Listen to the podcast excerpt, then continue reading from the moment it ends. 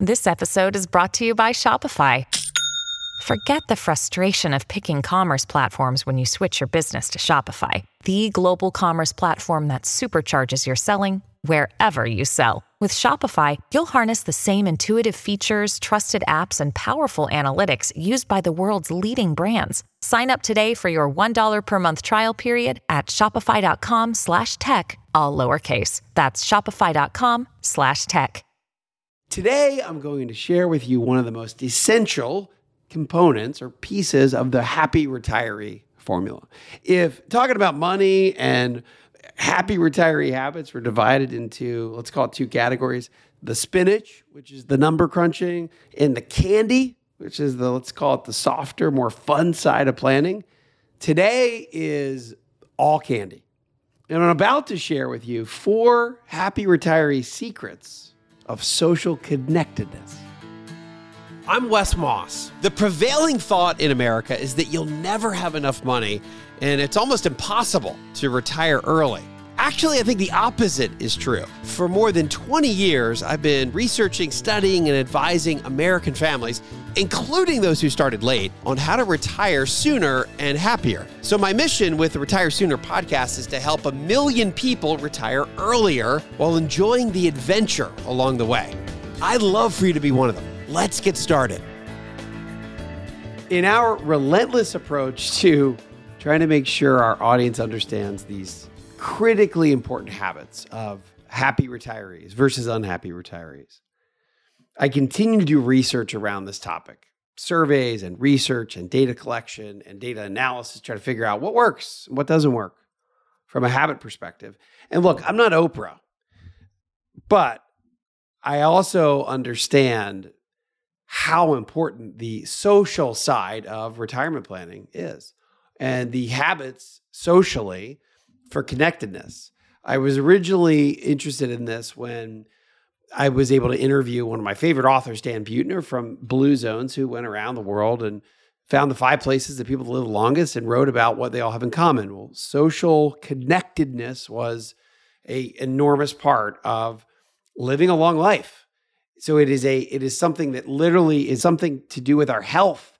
If we're socially connected, it's better for our health. We live longer, longevity. The Japanese call this in Okinawa, Japan, something called moais, which are lifelong friend groups. It's a group of, think about if your golf buddies stayed together until you died, five of you. Now that's that's a five some, not a foursome.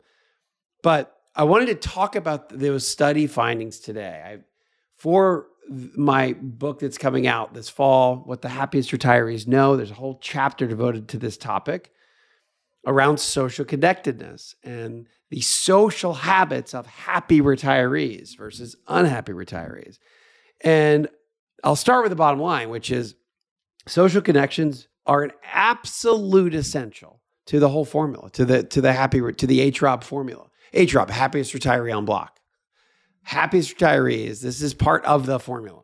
It's one of the 10. You cannot skip this part.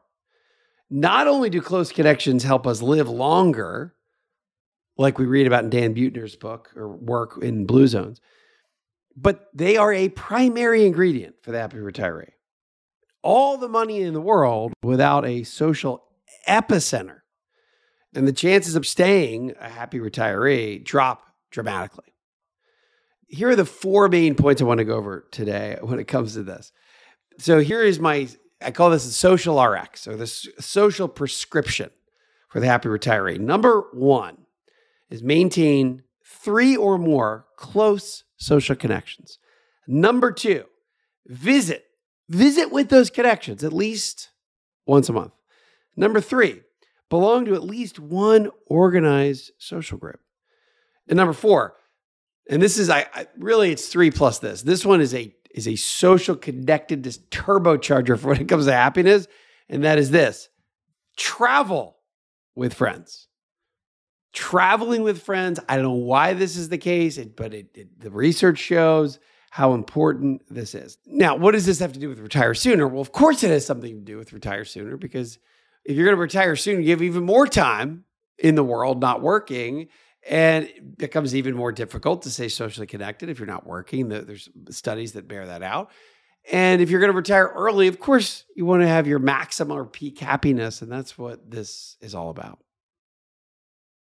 Mom deserves the best, and there's no better place to shop for Mother's Day than Whole Foods Market. They're your destination for unbeatable savings, from premium gifts to show-stopping flowers and irresistible desserts. Start by saving 33% with Prime on all body care and candles. Then get a 15-stem bunch of tulips for just $9.99 each with Prime. Round out Mom's menu with festive rosé, irresistible berry chantilly cake, and more special treats. Come celebrate Mother's Day at Whole Foods Market. So let's get to it. Maintaining three or more social connections. This is the first piece of the equation. And this is something that really struck me. If you go back to some of the research from Dan Buettner from Blue Zones, Dan and his team kind of brought this to my attention is that if you go back to the, let's call it the 1990s, before social media, Americans reported that they had, on average, about three close connections or cl- three close people in their social network. And I and I think of it this way: a close connection is someone that you can you will confide in. There's a close connection. Let's define that is someone that you will tell really good news to and really bad news to. That that's a close social connection. That's a true friend. And if you go back to the 1990s, and Americans reported on average about three. What's fascinating to me is this world of social media where now we all have hundreds or thousands of friends on social media. That's dropped now down to around 1.7. So I've gone from three close social connections or three close relationships, friendships, down to less than two over the last, let's call it 30 years or so. So, first of all, I think this is a problem. And it's clear that it has an impact on retirement happiness. And here are some of these research findings. Three is the magic number. At least three close connections and friendships at all times is the number that represents kind of this, what I would call the baseline or the median size of HROB social network. So, happiest retirees on the block maintain about three or more close connections. Four, if you get to four, four close connections increases the likelihood of being happy, being a happy retiree by two times. And five social connections increases the likelihood by 4x. If your social network drops to two or less, then your HROB chances drop by 55%, or you're more than 2.2 times more likely to be an unhappy retiree. Here are the core numbers. The average happy retiree has 3.6 close connections. Yes, that just so happens to be the same number of core pursuits. Can't make this stuff up, folks. That's what the research shows 3.6 close connections. The unhappy group averages 2.6. So there's something about that magic three number that I think is so important to maintain. Now, number two, how often do you have to see this group? Well, we're all guilty of having good friends or close friends from the past and not being able to get together or see them. We're also guilty of having close friends that are in town and still being too busy and work too much and too busy to go see them. Here's what's interesting happy retirees make a concerted effort to see this group, these social connections on a regular basis. Once a year or even a few times a year, according to my research, doesn't cut it. Once you have your three plus social circle or close social contacts, it's critical to make an effort and spend time seeing that group on average at least once a month. Now, as, as an aside to that, before we get to the next two, I think it's also important to note that we're not going to all end up like the Okinawans, where we have a these these this group of friends and we, we're bonded together for for life. We don't necessarily have a moai style culture here in the United States. So, social connectedness is something that has to continue to be cultivated. Sometimes people just plain move away. Sometimes couples just get divorced. Sometimes people just get sick and die. And as morbid as that sounds, we all know that that is the way the world works. And just because you've created a lasting friendship doesn't necessarily mean it's going to last forever, forever. So, this next piece of the equation here goes back to the thought that this is an ongoing, lifelong process. And having three close friends is not the destination where it ends. It's really where social connectedness begins. So we have to continue to maintain this and maintain the thought of just how important to our health, to our happiness, and to our lives, prioritizing how much time and effort and thought you put into maintaining a social network. Which leads me to number three belong to at least one organized social group. Again, there's, there's real power in this one. And our research shows us that happy retirees belong to at least one organized social, or at least semi organized social group, which creates what I call a social epicenter. And that social epicenter gives you a foundation to be able to continue to cultivate new relationships and better and stronger relationships. The research shows that HROBs belong to at least one organized group. It could be any group. It doesn't matter what the group is. Could be church group, could be a running group, a walking group, a tennis group, a pickleball group, a civic group, or a hobby, or, a, or music, or horse riding, or charitable group the kind of group and the level of which it's organized, from our research, it doesn't really matter. What matters is that you participate in one. Now, here's the math behind it belonging to one group increases the likelihood of being a happy retiree by 1.7 times, or call it 70% more likely. Belonging to two or more groups, between two and five groups, increases the average likelihood of being an HROB by 110%. So, two times more likely. Again, we know that social connectedness, and, and I go back to an article that really hit me one day, in the Wall Street Journal, called the, the Case Against Early Retirement. And I was, I was up in arms when I read it, and I said, Of course, you can retire early. Don't say you can't. But really, what the article ultimately said is that it ended up talking about things like social connected. If you don't have it in retirement, then it can make for a higher rate of mortality. So it's a terrible thing if you're not socially connected in retirement. In the article shows research that tells us that after we leave work, which again it serves as a real social epicenter to most Americans, it creates a real vacuum. Once that again, if you think about work, you've got this catalyst of multiple tangential groups of people, clients and colleagues and friends once that epicenter is gone, it, sometimes it's just difficult to recreate it and recreate those connections that lead to more connections. And I think that's why it's so important to be still, particularly in retirement or getting to retirement, know that it's so important to be part of one of these groups. For example, there, there's this wonderfully well known and, and popular brewery here in the city I live in, in Atlanta. It's called the Monday Night Brewery. It's got a couple locations here in Atlanta, in the Atlanta area. And the story, though, behind Monday Night Brewery goes something like this: Three guys they met at church. By the way, Jeff, Joel, and Jonathan they met. They meet at church, and they form this men's group or just a men's church group.